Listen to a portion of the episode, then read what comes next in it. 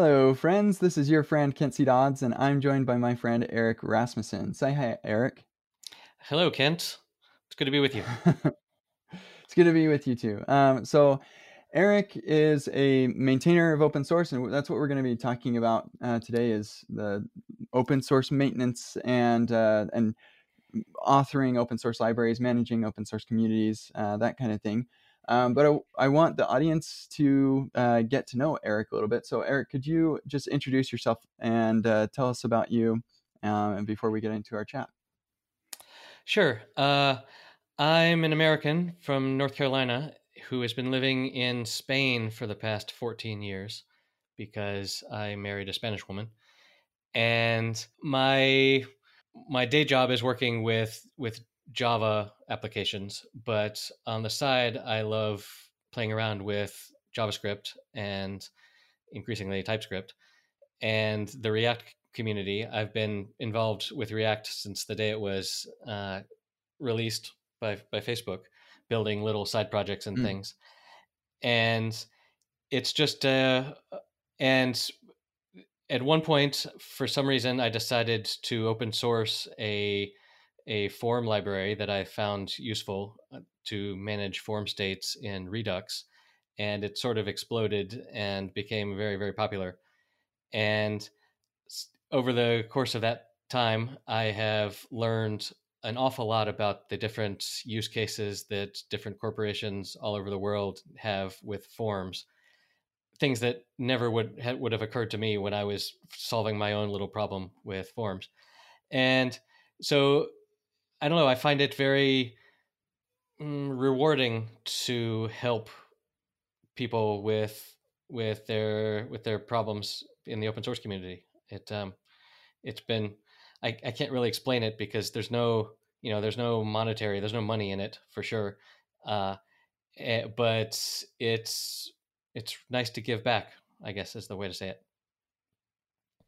Yeah, absolutely. I, I know what you mean. Like, and and people who are listening who haven't really experienced that, they can maybe get a little taste by uh, remembering, um, like building a, a, good abstraction in your work project. Uh, that's you know other people start using this function that you made, and it's saving them time.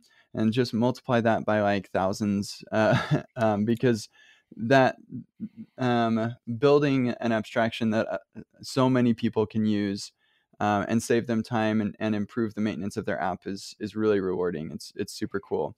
So the the um, you wrote the uh, React Redux final form, right? It's what what are the, you you have two form libraries, one that's a Redux thing, and then one that's just kind of standalone. Can you talk about those a little bit? Yes, uh, Redux form is the big one. It's by far the most used mm, form library in React still. Uh, and it was sort of my first attempt at managing form state at a at a higher level because the React docs are only ever show you how to manage pretty much the form state of one input. And if you think about it, you know, what's the company that makes React? How many inputs do they have in their form? Facebook really only has one form input in any particular form, right? uh, it's yeah. your status update or it's your reply to the comment thread. Uh, so they haven't put a lot of, or they haven't published a lot of thought about how to manage a form with 25 inputs. Um, and so it was clear that the form, the, the form state had to live up higher above the, you know, in the parent of the forms of the, of the inputs. And at the time, Redux was just becoming popular as a way to manage state even higher at the application level. And so I wrote uh, I wrote a reducer to manage form states, and it it worked pretty well. But what happened was, and we can get into this with open source maintenance, is people kept coming to me with additional use cases and what if it did this and i need this many in, i need to make it dynamic where I don't know all the inputs that I'm going to have when I when I first mount the form, or uh, I need an array of fields and things like this. And so the form library itself kept growing and growing and growing um, to the point where the the the bundle size sort of got out of hand, and uh, and saying yes to all the to all the requests for features created this sort of mm, monster. Uh, so that that's that, that's the that's the first one, uh, and I having seen all of these use cases and problems with form UI that people needed solving, I I took a step back and looked at how you know is there a better way? And that's when I came up with my second form library called Final Form or React Final Form is the React version of it, where hmm. it's rather than holding states in Redux or even in in component state, uh, Final Form is a standalone form state uh, container that it gives you a way to to add fields and it will manage the values of those fields and it will do run validation and it will manage the errors of validation and the submit errors and things like that. All the stuff that that that you need with uh with managing form state.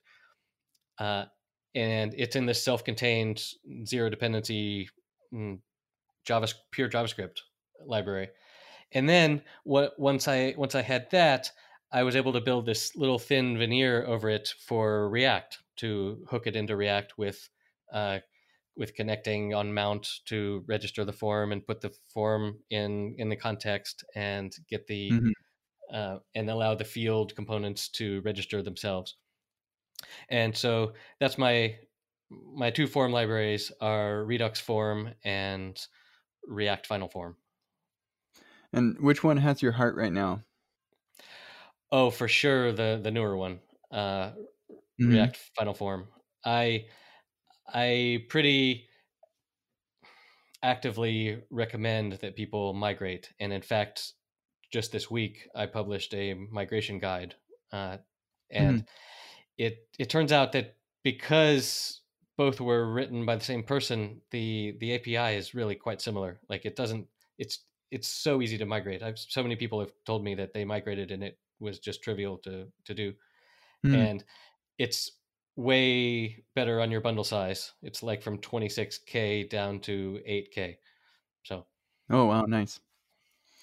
Cool. So it sounds like a, a really interesting learning process for you as um, getting into open source and and um, you know having a, a wildly popular um, library I don't know if you know, it, but um, in the Angular JS days, I published uh, and maintained the Angular Formly library, um, and yes. that was the most, it's probably still the most widely used uh, forms library with, in Angular JS, um, as much whatever that means. Um, but uh, um, yeah, so I I know the the pains of forms and uh, people's um, constant requests, and it's just so easy to say yes because you know, like especially as you're the maintainer, you know how to accomplish what it is that they're trying to do and maybe there's a workaround for it but it's like really hacky and so you're just like oh i'll just make that easier.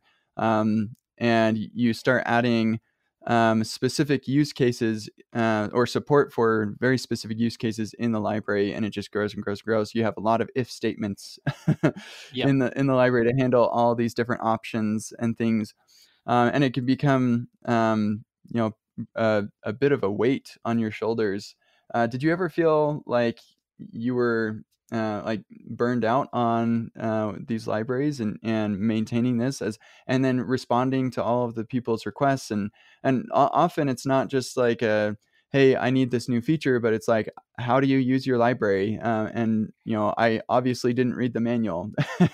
So like it, it can get easy to to get worn out. Did you ever feel that way I had some times when, yes, there were a bunch of issues and a bunch of uh, a bunch of people you saying, you know, plus one on the issue, uh, which is is always helpful. Uh, and but I don't know. I think I've I managed the burnout fairly well. There there have been times when I take a whole week and I don't even look at the at at the open source stuff because otherwise you're just you know if you if you get up every morning and look at all the issues and look at all the stack overflow questions uh, it can become you know like as stressful as a job, and you know a, a job that pays zero. So that's not uh, that's not healthy. But uh, and for sure, you get to a point where you can no longer uh, look at every issue or you know stay up to date with your with your GitHub notifications.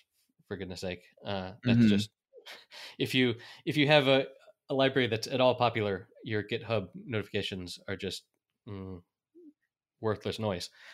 But mm. but I I do check on check on the issues. Really, GitHub needs a better way to to vote on issues. Like some of the bug tracking software out there, like Jira and whatnot, that have voting on issues. Uh, it would be helpful for library maintainers if there was a way to to see that you know this particular issue in the list had so many upvotes or whatever uh, but alas we mm-hmm. can't we can't do that we just have to look through the issues and see where you know where the most comments are or something but no i i i there were times where i had to just step away and and you know go for a walk and do do, do something else but I feel like I've maintained a fairly sane level of uh, open source communication. I don't know.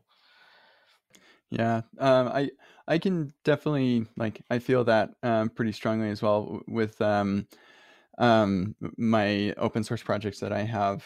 Um, it can be a bit of a pain. Well, one thing that I found that can be really useful is uh, building a community around the project and and uh, finding people who can help maintain and triage issues, uh, and uh, also finding a place where um, you can just like move support requests off of GitHub. And so uh, like the community learns that oh GitHub is not the place to do support. That's where I file issues or request features. Um, and so like that's where I have Spectrum. And so if somebody does ask a question, um, typically I or one of the other maintainers will will redirect them to Spectrum, and that's been really helpful. Have you done anything like? Do you find in your maintenance of your projects that uh, lots of the um, lots of the issues are actually just support requests? Uh, yeah, and I think in my in my you know contributing uh, document, it's I, I try and point people towards Stack Overflow first because especially especially with Redux form, there's so many people that use it and so many times I will I will get to a Stack Overflow question and it'll already be answered. It'll already have the check mark of the someone that has correctly answered it. So uh, I, it's the community comes with with popularity, and it's great that some people want to help help each other out when using your your library.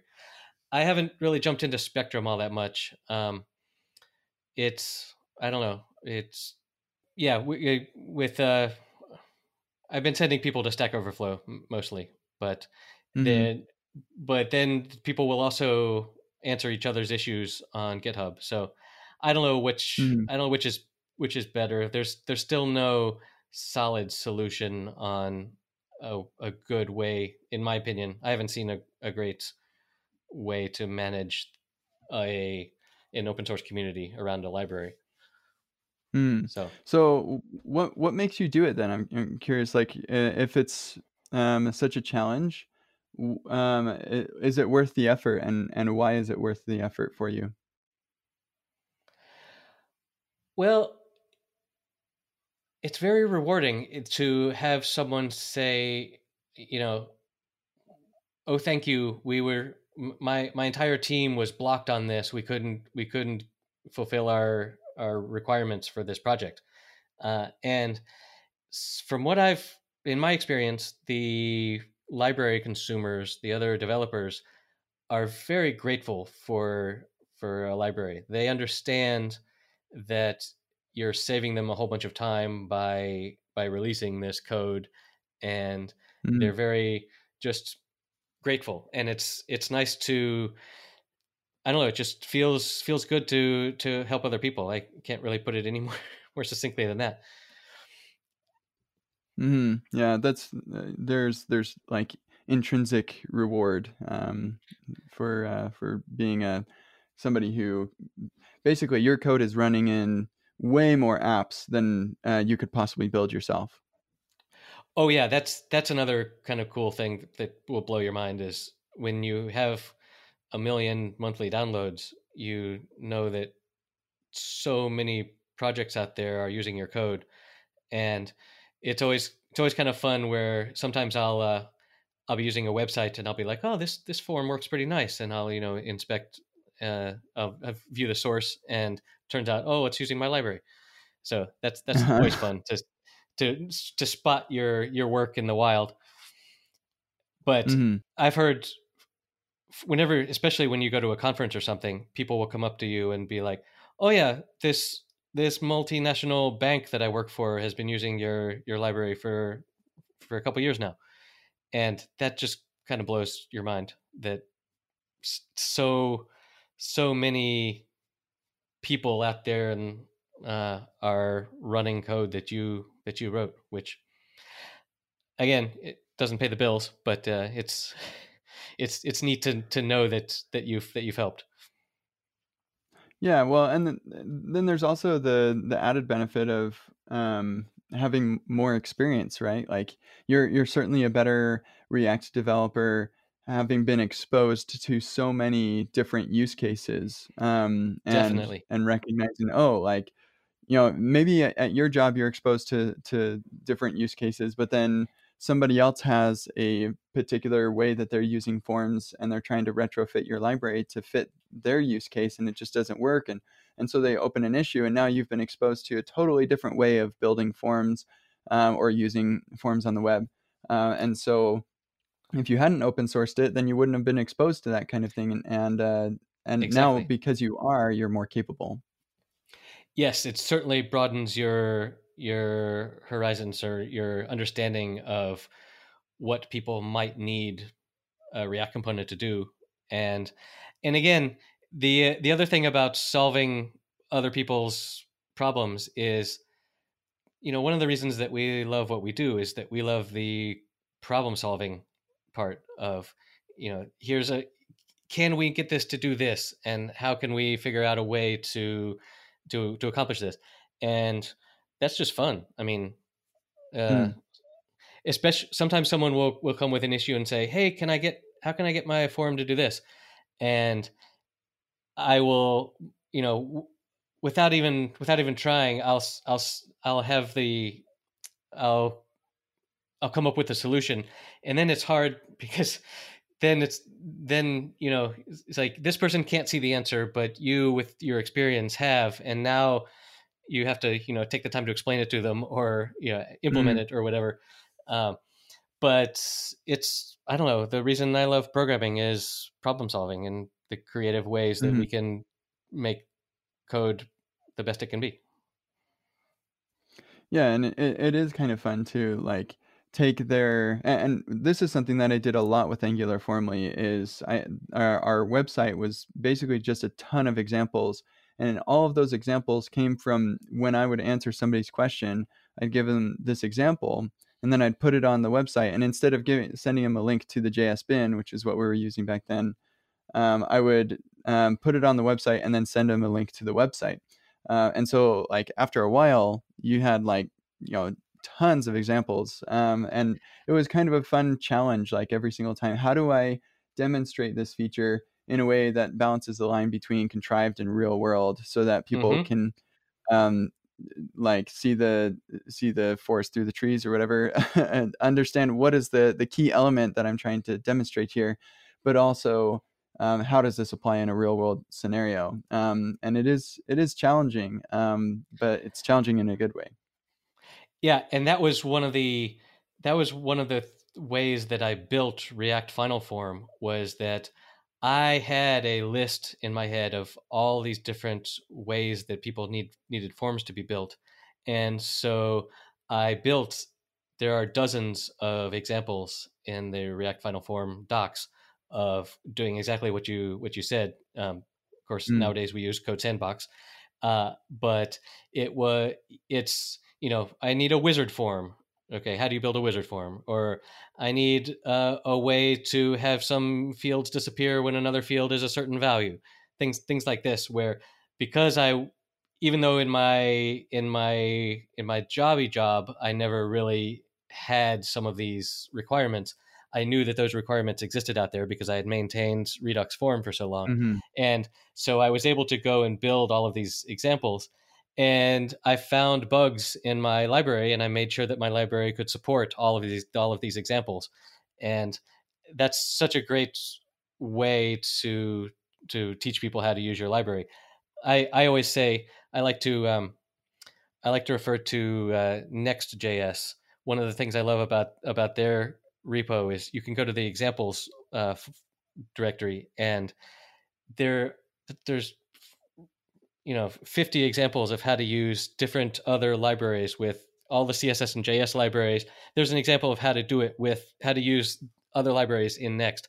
And that gives that gives me the confidence that you know whatever future libraries i'm gonna i'm gonna need the people at the at zeit are going to work out how to use that with their with their with their system. And uh, it's just nice to see so many examples and whenever your use case comes up and there's a whole bunch of examples you can oftentimes find a pretty close match to what it is you're trying to Mhm. do and pull that example in and and learn how to do it it's way easier than you know i don't know trying to read long prose in, in documentation i think Mhm, yeah, I agree. Um, you talked about with uh, Redux form that people kept on bringing their use cases and it would just bloat the library. Uh, and Yep. and there are some problems with that where it's like the the bundle size, but also the cognitive load on anybody who's trying to u- learn this library. There's just such a huge API. Um, but then you kind of re-implemented all those use cases in final form um, but the bundle size is lower, and I'm assuming that the API surface layer uh, area is probably lower as well.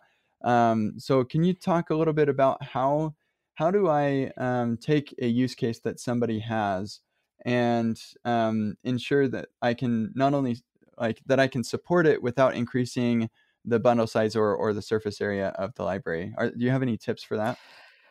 Well, the one of the design goals of Final Form from the beginning was to keep the bundle size minimal.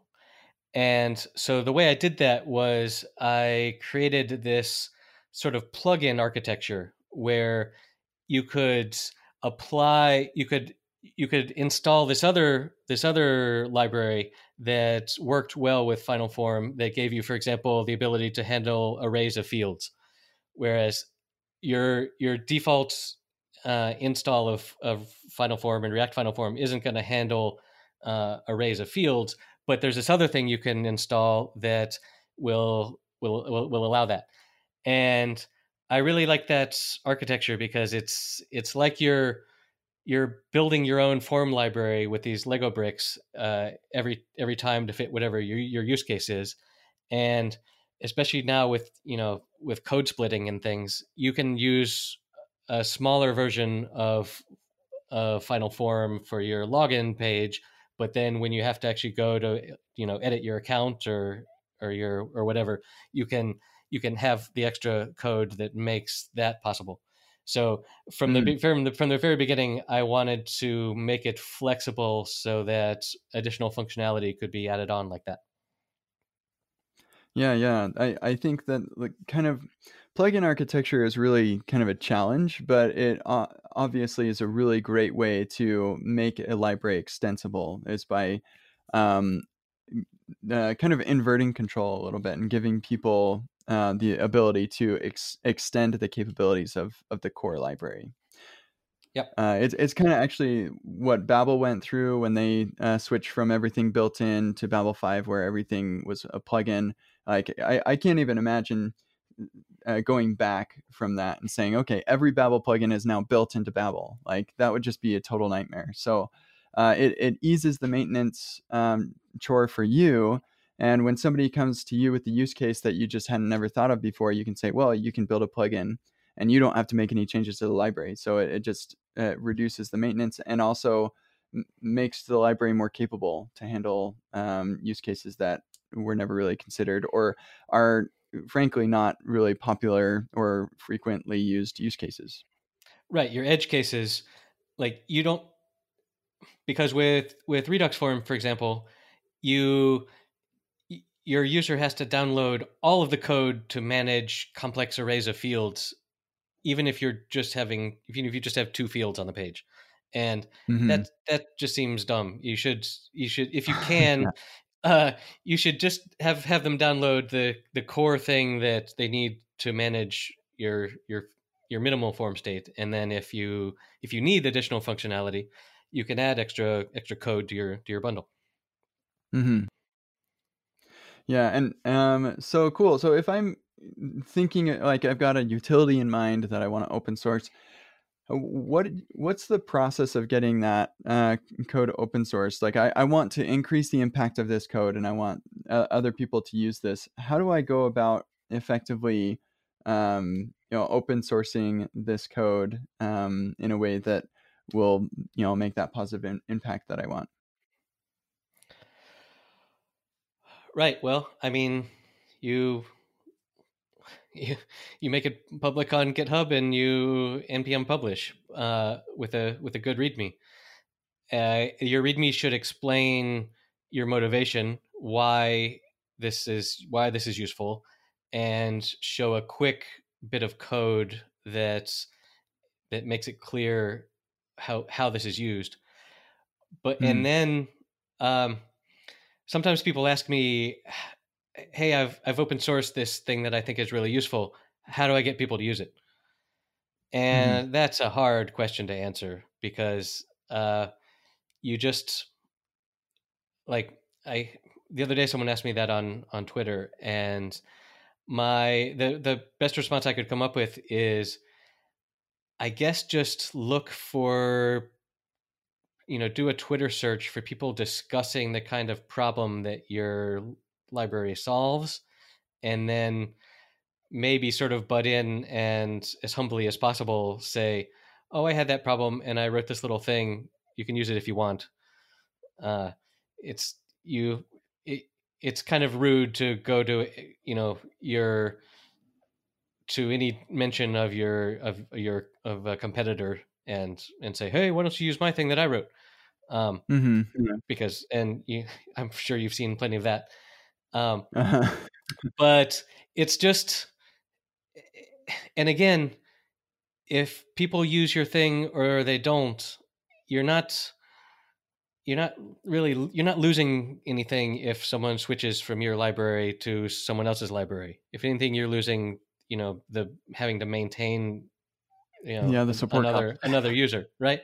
Uh but on the other hand it's gratifying to have people use your use your stuff. So uh it's it, it's complicated if it's if it's really useful uh people will people will will use it i don't Mm-hmm. i don't have anything It, it yeah, typically it happens kind of organically. Like when when you have really good documentation, like really good examples, and you're solving a problem that people really ha- um, are yes experiencing, then typically it's going to it's going to be used. Um, often, uh, it does take having somebody um, who has uh, some sort of following to use it, really like it, and share it with people. Uh, yes that can be really helpful. Uh, eventually, if it is um, actually solving people's problems, then that will likely happen. Um, that actually happened to the Webpack project when Pete Hunt decided it was a good idea. I love that Um, talk. That was a that was a world changing uh talk when he that you should link to that. That's great. Yeah. Yeah, yeah. So like it, uh, you know, it, so for for your library to really take off, it often does uh, need some sort of help in that direction. Um, yeah. but I I typically don't find libraries um, that are um, not well documented uh, get to take off like that. that that's kind for of a sure. rare case. yes. Um, so uh, documentation yeah, is key. And explain mhm, like I, like I said explaining the motivation at the very top of your mhm, of your readme should be why i built this and what problem it solves. Mhm, and if because if you I've I've seen so many libraries where I I yeah I look around it's like what does this what does this even do? Um, hmm and and you're right that if you if you can get if you can get someone like like Kent C. Dodds to retweet you, then uh, Yeah. you'll be off to the races. Yeah. Well, yeah, I just want to be careful because people keep asking me to to retweet their Redux, you know, state management middleware or or their Redux killer or whatever. I'm not Mhm. interested in that stuff. Right. I don't use that stuff, uh, and uh, so you need to find somebody who is experiencing the problem that you're solving, um, and and who Right. is just entrenched in in this uh, kind of problem. Um, yeah, because it, if they're not, then like yeah, maybe they can retweet it, but they can't really say anything about it. And and especially people who have a big following don't want to share something with everybody that follows them that they don't really know about, that they haven't vetted, uh, and they Yeah. often don't have time to vet the uh, the project anyway. So that's why having really great documentation um, is is key because I do sometimes feel comfortable when I see I, I go through the documentation. I get a really like, and, I've only got like sixty seconds to do this, so I get a really clear picture of what it does, and it looks like a pretty smart idea. Then I'm fine uh, tweeting that and saying, "Hey, this looks like it could be a good idea," um, Mhm. and and then uh, you know uh, then it's your job as the maintainer of the library to uh, to take those eyeballs that um, I've given you and and uh, turning those into uh, users of the project uh, and hopefully contributors of the project as well. Um, so yeah, if, if um, yeah, and and as soon as uh, you sorry, go ahead. as soon as you launch your thing, you need to be willing to put in time to to look at issues and fix bugs and and add features because if people if you do get some eyeballs, you're gonna get people saying, uh, "Hey, can can it do this in this case?"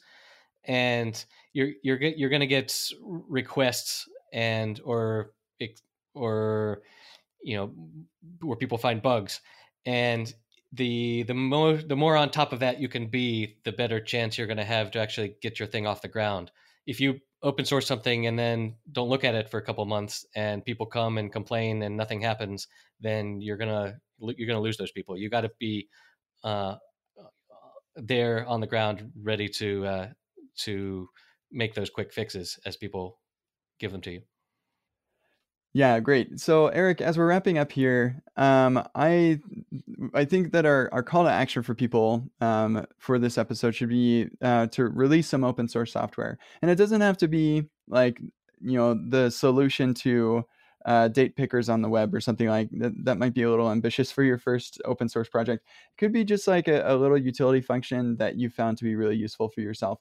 um, and it's um, if this is your first time, it's less about um, getting um, you know a lot of users and more about learning the process of open sourcing um, some software uh, which i think will help you develop some empathy for open source maintainers um, help you understand what the process of releasing software is like um, which i think everybody should really learn uh, learn about.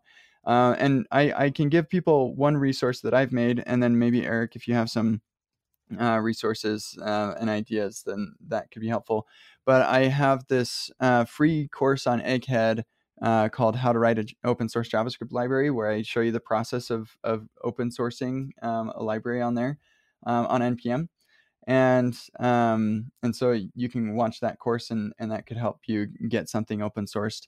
Do you have any other tips or ideas of how to help people get their um, utility open sourced? I've I've lost track of the number of times when I've Googled how to do something and I come up with a Kent C. Dodds uh, video explaining exactly how to how to do the, the one thing that I'm trying to do. It it it really you've been so helpful. Um, no, your your video is probably a great place to start. Um, the other thing I wanted to add was right now we're at a time when uh, with with React hooks there's so um, there's such a lot of you can release a really useful uh, hook that that composes a, a couple of React things, and uh, there's a lot of there's a lot of useful things that can be released as a hook these days that that because hooks are so relatively young there's a bunch of there's still a bunch of cool stuff that we're going to discover of a common hook use case that um, that if you can if you can think of something clever that you know that solves some particular problem with um, with hooks that's a that's a good place to start Hmm. Yeah, absolutely. It's still like a pretty young ecosystem there, so there's a, a lot of um, opportunity. Very cool, Erik. It's been a pleasure to chat with you. Um, I hope that people learn to uh, create some open source software and what management of open source is is like. It is super rewarding. Um, it's also super challenging, uh, which is, I guess, maybe part of the reason why it's so rewarding. Um, kind of go hand in hand. Um, but uh, yeah, as, as, we wrap up, Erik, what uh, are the best ways for people to get in touch with you if they have any questions or anything? Well, I'm at Erik Ras on Twitter, E R I K R A S, and my my final form library is at finalform final-form.org and any of those uh, any of those places, Twitter is a the, the most direct route to get in contact with me. And I would love to hear feedback from everybody. So great. Thank you so much. And uh, with that, we'll say goodbye and we'll see you all later. Bye. Bye.